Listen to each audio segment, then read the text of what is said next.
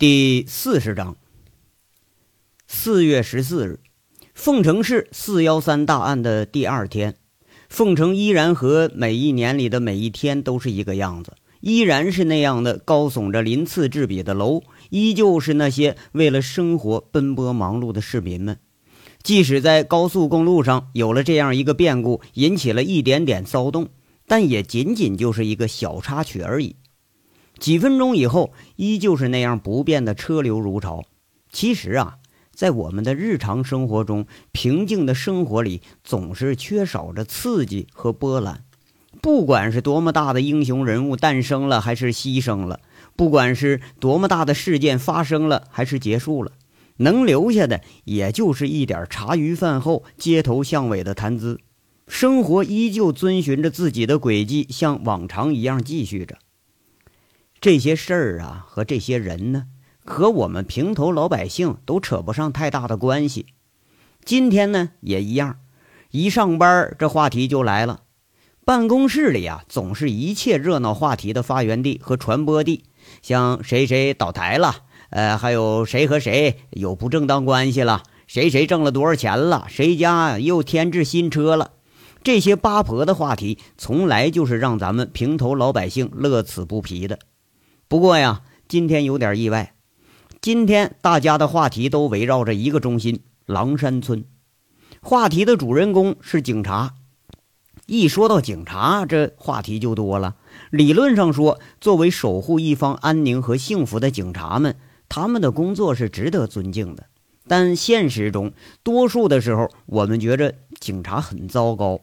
不过呀，如果真发生了什么事儿，我们也不得不承认，这个世界如果没有了他们，会变得更糟糕。警察成为焦点倒不是个什么稀罕事儿，不过稀罕的是，警察这次办的可是件大快人心的好事儿，舆论是一边倒的支持着警察。前一天夜里的事儿啊，都还不太清楚，不过有成百上千的警察勇往大狼山，大家都是知道的。听说当地发生的枪战和爆炸，那也不是假的。那高速路上一辆辆飞驰而来的警车和救护车也是真的。那好多人他也都看到了，话题就围绕着这个小小的狼山村越扩越大。传到了中午啊，据说狼山村的黑社会势力和警察枪战，双方死伤十几人。有一个警察是大展雄威，连毙数名黑社会成员之后力战而亡。这凤城的小黑窑，大家都是隐隐约约知道的。这个话题一讨论起来，舆论是一边倒的支持警察。毕竟警察多数时候干的还是好事嘛。那小黑窑主压根儿他就不会干好事。越到后来呀，就越传的玄乎了。说狼山村狼家的囤积财富都有上亿了，养的黑社会人员那都有上百，非法拘禁了几百名矿工为他免费干活。更是到了后来，不知道怎么着啊，把现在凤城道上的三棍之一的这个恶棍杨伟也牵涉进去了。据说呀，杨伟和狼家关系不浅，这次在狼山被警察给击毙了。有句流传很广的话叫“有人的地方就有江湖”，还有一句广为人知的话是“有人的地方就有谣言”，后者好像比前者更贴切。特别是用在今天，他更贴切。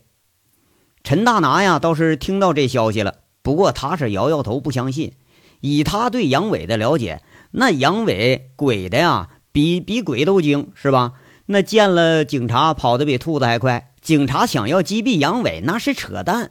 况且呢，他最了解杨伟的为人，杨伟连和自己都不愿意扯上关系，更何况是黑社会色彩这么浓的狼家了。这两家根本就扯不到一块儿。如果杨伟真铁了心走黑道的话，陈大拿现在自认为啊，只有十年前的小王爷王清能和杨伟比肩。而且呢，杨伟明显比小王爷那还要奸猾的多啊。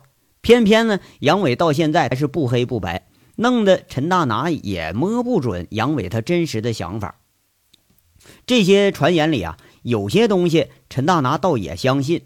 狼家兄弟囤积财富那是真的，非法拘禁工人也是真的，而且这次狼家倒台也肯定是真的了。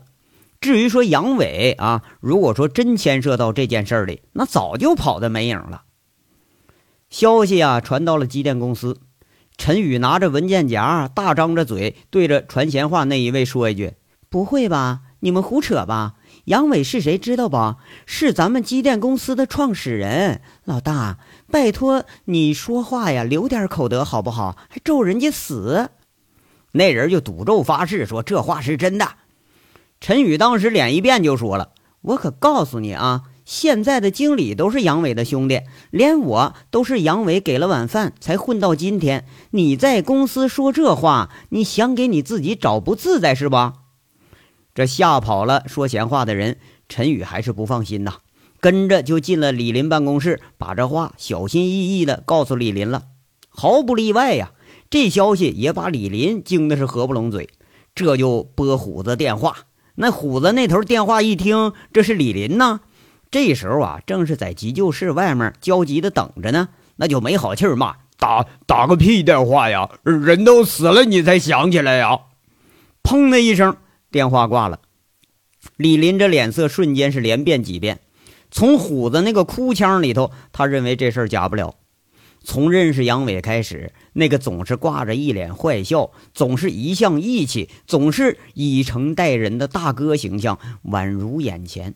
那两行清泪不知不觉就流下来了，一下子人没了，才发现这个人在自己的心中是有如此的重量。那李林呆了半晌，对陈宇挥挥手：“哎，你去吧，小雨，让我静会儿。”话说季美凤啊，她却是比较晚才得到了消息，这一听就是一愣，心里马上莫名就感觉被刺痛了。杨伟的前身他是知道的，也就锦绣城的一个小混混而已，是吧？要说跟这个黑窑案子扯上关系，他还真就不信。不过呢，这传说里头说的是有鼻子有眼啊，还真就不容的怀疑了。季美凤和有名有分、比自己大十多岁的老公生活了几年，还不如跟杨伟这一夜风流来的快活。其实呢，在杨伟的事儿上，他已经是陷得不浅了。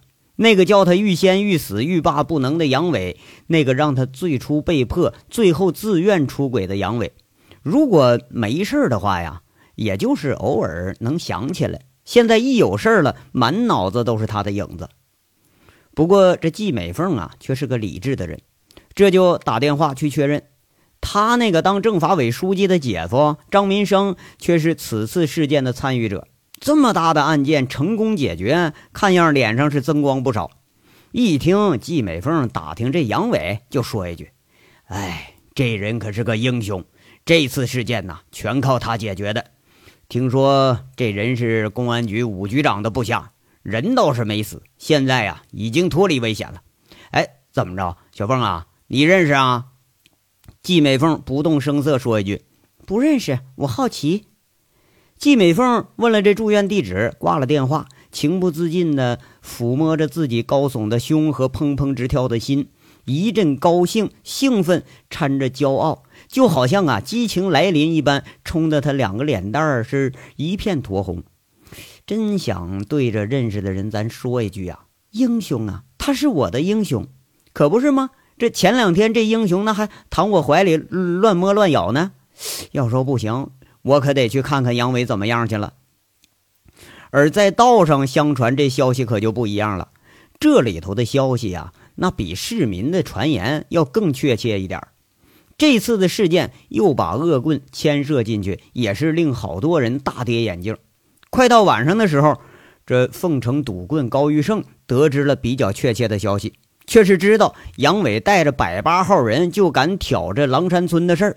隐隐约约的还听说，狼家手下几个硬茬子都折在杨伟手里了。像这个鱼头于右成、马红兵、程安国这几个硬茬子，那高玉胜多少都知道一点儿这瘸着一条腿、拄着拐的高玉胜，把拐砸在地上啊，顿了几响，后悔不迭，在这说：“哎呀，可惜了呀，可惜呀，人才呀！当时人家从锦绣出来，就该招募进来，多好个人才！”倒退十年，小王爷一方大豪，他胆气也就不过如此了吧？这话说的呀，大有失之交臂的意思。连他那几个手下也奇怪，这高大哥和狼家兄弟不是一向不错吗？这怎么着还替别人说话了？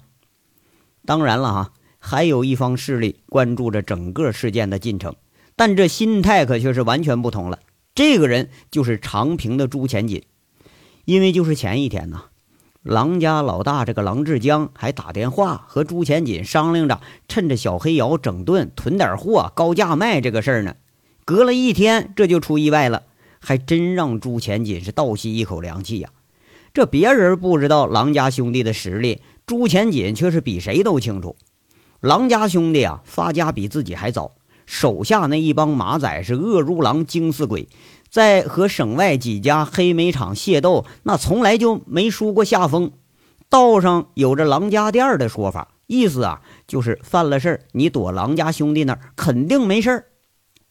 几年来，狼家靠着特殊的环境，容留的黑人黑户不少，多数这都是有案底的。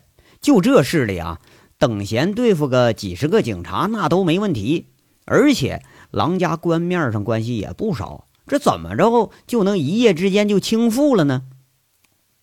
长平的红旗宾馆朱前锦办公室里头，桌子前面站着已经从外地回了长平的赵三刀和军师赵宏伟。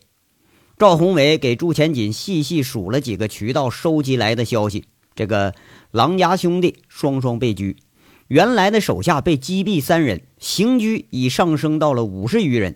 三十九名被狼家非法拘禁的矿工已经全部被解救，这缴获的制式武器五连发、炸药若干。不过呢，还有一个重要的消息，就是此次直接导致狼家兄弟没有及时撤走被拘矿工的一个人是虎盾安保公司的经理杨伟。此人就是原锦绣的杨伟，也是拴马村开矿的杨伟。据说呀，公安内部人员传来消息了。就是这个杨伟带着一队警察和保安直插老姚，把狼家的势力是一网打尽。不过呢，也是身受了重伤。朱钱锦听着不禁又是一个习惯性的动作，他摸着嘴唇，右眼跳一跳。这事儿听的呀，还真是有点动容，不自然的站起来，背着手在屋里来回踱步，嘴里是咂咂有声。半晌，才有点动容的说了句评价：“此人。”不可小觑。话说是谣言纷传，当天的省台那新闻呐，就仿佛又给分船的谣言注入了一针强心针。据省台新闻报道，四月十三日至四月十四日，凤城警方与警方下属的虎盾安保公司联手行动，在大狼山深处成功解救了三十九名被非法拘禁的矿工，抓获涉黑人员四十余名。收缴武器弹药若干，不过呀，犯罪分子伏法的镜头倒是没有。更赚人眼泪的是矿工被救的那镜头。一座年久失修的破庙里头，一个个全身染着煤黑的矿工们，一个挨一个的出了门，毫无例外的都是抹着像刚刚从煤窑里出来的那脸。据报道啊，最长被拘已经长达一年了。画面上，一队全副武装的警察搀扶着一个个被救的矿工，个个那是悲切有加，满脸没黑的脸上，只有眼睛周围是干净的，那呀是眼泪给冲洗出来的。几个年纪大的呀，一见警察，呼天抢地的就跪地上，长长的哭声起来了，长跪不起了。那草根百姓啊，表达自己感激的方式只有这一种最原始、最让人痛心的方式。对此事的议论和关注从凤城扩展到了省城。这部片子正是出自江叶落之手。几个月之后，名列全省当年十佳通讯报的这个榜首，也是圆了江记者的这一个梦。不过呢，让江记者遗憾的是。那一段他认为最感人的一幕却没有被放出来。省台法制报频道主编看了画面上一名血污模糊的人被四个人抬着，一群人簇拥着上了车，身后数百人齐刷刷的敬礼，更多人是两眼通红，脸上挂着泪，那场面太过于震撼人心了。主编呢看到此处，摘了眼镜，揉揉有点发红发酸的眼睛，轻轻说了句：“哎。”这段掐了吧，我们报道事件呐，不是煽情。全省每年牺牲在一线的警察有上百人，全国每年牺牲的警察有上千人。真把这些报道出来呀，别说市民了，警察也受不了。不过呀，此片的拍摄者和编辑都不知道，躺在担架上那位他不是警察。又过了一天，省报头版刊载通讯报道：黑瑶还要黑到何时？署名是江叶落。这江记者乍遇此事，一夜之间文思潮涌，连夜完成了这篇大作。文中以第一人称的经历叙述了一名记者随队采访的二十四小时惊魂，从被围攻、被困矿洞，一直叙述到矿工被解救。大背景向人们清楚地展示了郎家兄弟靠黑窑和非法拘禁矿工的发家史。主线是解救被困的矿工，主角是工作组人员和凤城警察。杨伟呢，没有出现在这个报道里。仅仅是以虎盾安保公司的协助，这样一笔带过。那记者的妙笔松生花啊，他总是会写出来一些呃，一发表就引起轰动的东西。网上现在呀，继黑社会和黑金之后，又派生出一个新的名词——黑窑、黑工。严格的说吧，这篇报道有些地方它还是失实。那记者动笔的时候。根本没涉及到黑窑里那是怎么擒的人，那件事啊，对记者本人来说，他有点羞于启齿。最后写成了那名刑警智计百出，把歹徒诱入洞中一网打尽。方法嘛，就草草带过了。那方法啊，实在没法写呀。你要真写出来，估计得笑掉读者的大牙。在写到老爷凹里头奇袭的时候。只是写了警方与安保人员神兵天降，一名警察负伤被救，三名歹徒被击毙，这都是警方提供的素材。不过，那真正的主角杨伟和佟思瑶都没有出现在报道中。江叶落后来才知道，这篇他连夜编发的通讯报道，经过了凤城市公安局、凤城市政府的修改，并经过省厅通过，这才得以发布。该渲染的地方啊，都渲染了；该着色的地方都着色了。最后呢，把现场指挥吴铁军和凤城政法委的那个呃市委、什么呃市政府的什么这一干领导啊，反正都给加进去了。这些领导有些江叶落根本听都没听过。难道说凤城市里头就能预料到大狼山里头有黑窑有黑工？江叶落呀，感觉有点是哭笑不得。不过，就即便是如此吧，这篇报道还是让人觉着是近年来少有的一篇写实大作。省报当天就接到了三十余家报刊要要求转载此文的电函。这些小报刊呢，平时也就喜欢挖点那个明星的走光照啦、名人的私生活啦、娱乐圈里头谁谁谁又被潜规则了，哪个明星又爆出桃色新闻了。这千篇一律呀，看得自己都想吐。一下子发现这么一个具有轰动性的文章，那还不趋之若鹜啊？当然了哈，省报的编辑们也是牛了一回。平时这省报那是定额定量，把征订任务给你摊派下去。这次不行，加印了一次百分之五不够，再加印百分之五还不够。中午之前这几个地市还是要求加印。一天之内加印了四次，首次破纪录了。看来呀，还是关注民生的东西有生命力，这是毋庸置疑的了。江叶落的名字原来就是法制频道和公安系统里的呃熟人是吧？这次可好，省台、省报，甚至于一大批市民都知道这个深入虎穴的记者了，一时是呃那声名如日中天。省台一位编辑甚至开玩笑说了：“那个江记者是我们，他是属于我们记者中的战斗机啊！对，没没有动笔，那就有雷霆万钧万钧那感觉。就为了支持江记者的后续报道呢，省电视台与省报组成了联合采访组，向凤城派驻了一辆新闻报道采访车和两个助手，专门报道凤城煤矿整顿的进程。”这里的小黑窑啊，那是个重灾区，肯定有猛料啊。那要说没办法，收视率一下子攀升了百分之二十，报纸的销量比往常增加了三成。那热线电话几乎都给打爆了。那总编呐，忙得都直擦汗，感叹的说：“哎呀，要股市像这么火爆，那就好了。”事件的第三天，江叶落得知了那个警察已经被救的消息，顿时他心里又是有点五味杂陈了。倒不是说记恨自己那天被这个人给摁洞里非礼了，而是就觉着啊，总是感觉这个人有什么地方在吸引着他。在矿洞里头，那人谈笑间就把十几个穷凶极恶的歹徒力斩下马。在老爷凹，一帮子被擒的歹徒，一个个看上去那是丝毫不弱呀。几个躺在尸袋里的歹徒，他也是看着了。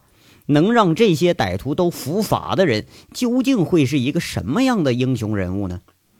更让他难以忘怀的是，那天看到他一身血污的被一群人抬着上车，几百名警察齐刷刷的敬礼，连他都忍不住潸然泪下。有时候啊，他就想，莫非这就是传说中在关键时刻能挺身而出的英雄人物？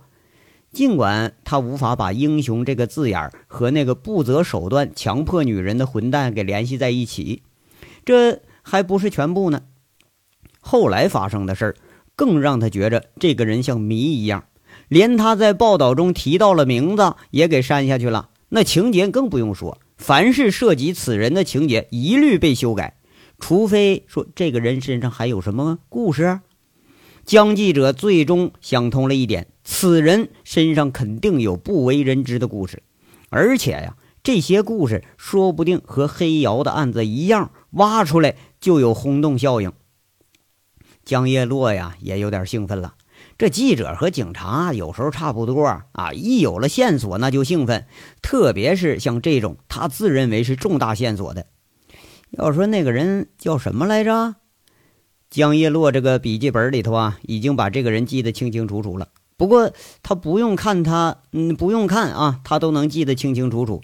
凤城市那个大案七组的组长吗？叫邢贵吗？这谣言四起，议论纷纷，不绝于耳的时候，此时的主角杨伟正静静地躺在第一人民医院的病床上。这里是住院部一间普通的病房，好一点的呀，是在屋里头络绎不绝的一直有人来。医院不得已，只能把病房里其他病人都给调床位了。哎，这倒好哎，成了杨伟的专人病房了。手术之后，杨伟一直是昏迷。医生被佟四瑶来来回回给问了若干次，问来问去就一句话：说这人怎么还不醒啊？刚开始吧，医生还安慰几句，这后来问呐就给问烦了，最后那就冷冰冰一句：哎，是放心，死不了。这话他倒是难听，不过确实挺让佟思瑶放心的。杨伟仿佛是做了一个长长的梦，梦里又回到了童年的时候，在顺王山上满山遍野的光着屁股跑，又仿佛是在华严寺里听着晨钟暮鼓和师兄弟们如同马蜂开会一般嗡嗡嗡的梵文，又仿佛呢是回到了血与火的战场。与战友们驰骋在北疆雪原上，一个关于他这一生一个长长的梦。床前呐，坐着已是穿着整洁的佟思瑶。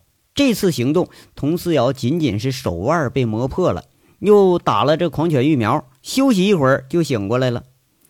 从醒来的那一刻起，他就守在杨伟的床前，一直是守了十几个小时。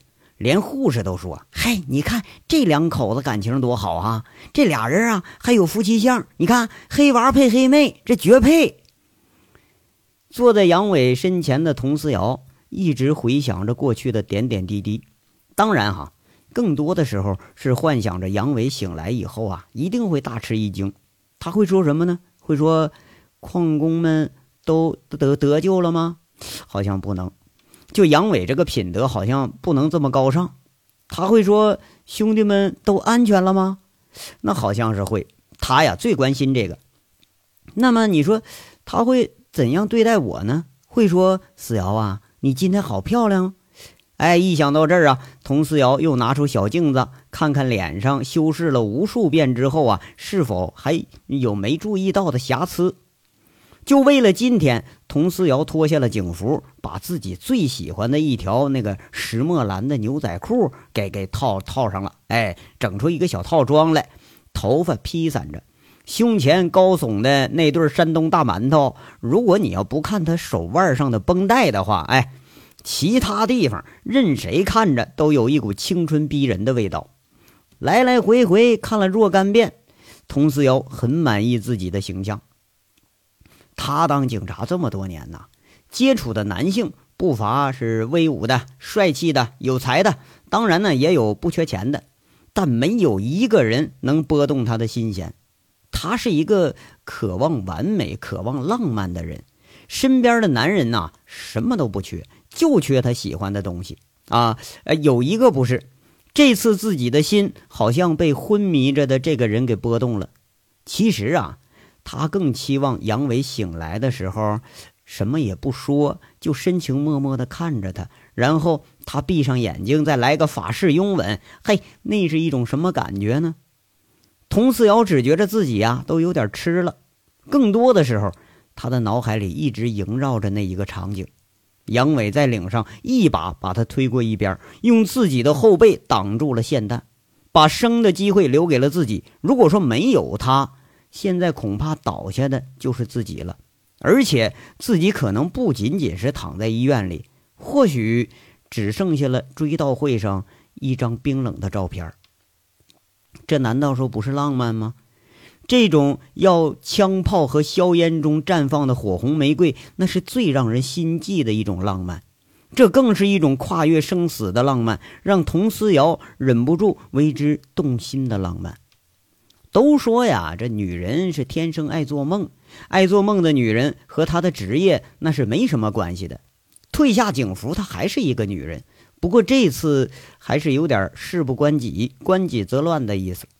她恐怕是喜欢上了一个浑身毛病、周身没有一点牙骨的混混，而且这个人偏偏和佟思瑶喜欢的完美和浪漫丝毫扯不上一点关系。这就是梦和现实的距离，差的那还不是一点点儿。不过佟思瑶啊，现在根本就没有考虑说有多大距离，只盼着那个躺在病床上的人醒过来，哪怕用自己去换都愿意。手术后二十七小时，杨伟终于悠悠的醒来了。醒来的杨伟啊，眼前先是模模糊糊的一片白光，等了片刻，这才适应。病房里啊是一片白色，就眼前一张熟悉的脸，一头随意披散着的长发，两眼喜不自胜地看着自己，那脸上挂着久违了的笑容，那身上传来一股沁人的幽香。啊，杨伟是过了半晌，终于恢复了神智。这是佟思瑶。佟思瑶一脸微笑，是那种啊见了久别重逢的爱人一般的微笑。是那种期待和向往的微笑，更是那种劫后余生喜不自胜的微笑。他的手轻轻地抚在杨伟的脸上，关切地问着：“你醒了？你身上还疼吗？”就是佟思瑶期待了许久的杨伟呀，他终于开口了，那话里却是充满了戏谑的味道。“哎呀，你没死啊？我都梦见你死了。”幻想啊，看来与现实它总是有差距的。一脸喜色，幻想了无数个醒来场景的佟思瑶，却没料到听到这么一句话，那气的脸上是一阵红一阵白，甩开手，半天才反过劲儿来，看看杨伟咕噜咕噜乱转，明显就是故意的啊，这才啐一口：“你才死了呢！”杨伟终于确定自己是真的没死，终于最终看清了自己是在医院。这还他妈活得好好的呢，脸上那久违的坏笑就挂上来了，有点虚弱的说：“哎，没死就好。哎，童美女啊，今天你怎么穿这样啊？你怎么打扮的跟个小姐似的呢？”佟思瑶花大力气、花大时间打扮好的装束，被杨伟一句话给下了个定论。不过呢。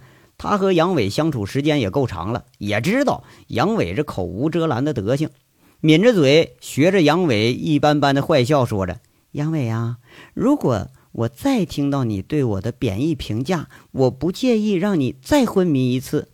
哎，嘿 嘿那其其实挺漂亮，挺漂亮。我我胡说呢，我。杨伟啊，软软的说了一句，还是嬉皮笑脸的老样子，声音里头有点虚弱。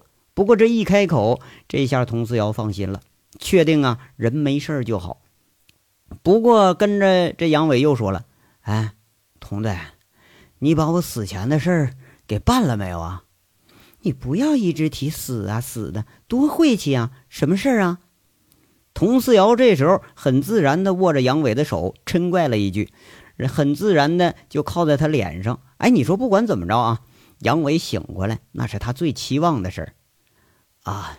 我那钱呢？我那四捆钞票，你不会黑我钱了吧？杨伟一脸惯性的坏笑，看着佟思瑶的反应。佟思瑶呢，又是一阵气又笑啊。这个财迷睁开眼睛就想着那钱啊。不过他也不怪杨伟，就听佟思瑶啊。也有着和杨伟一般的戏谑口气，说着：“杨伟，你是真没良心！我找人大老远把你从山里抬出来，又守了你一天，多少人为你哭呢？啊，你倒好，睁开眼就算账。那钱算账，我得扣一半啊！哎呀，那可是黑钱啊！你要真拿，那怪不得人家可就说了，那是警匪一家啊！哎，同队啊，我怎么就没发现你也是财迷呀？”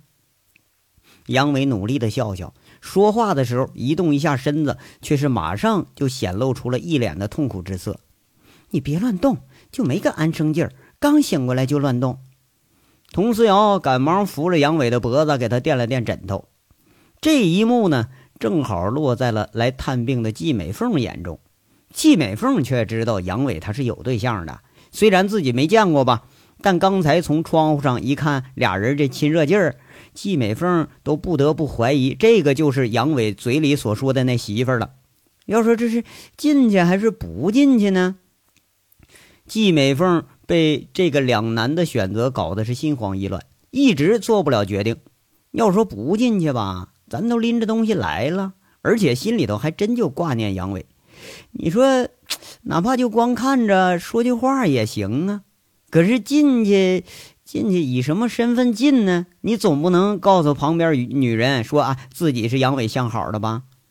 季美凤徘徊在病房的门口，一直就下不了这决心。这一章到这儿就说完了，这卷呢到这儿也说完了，下章稍后接着说。感谢大家的收听。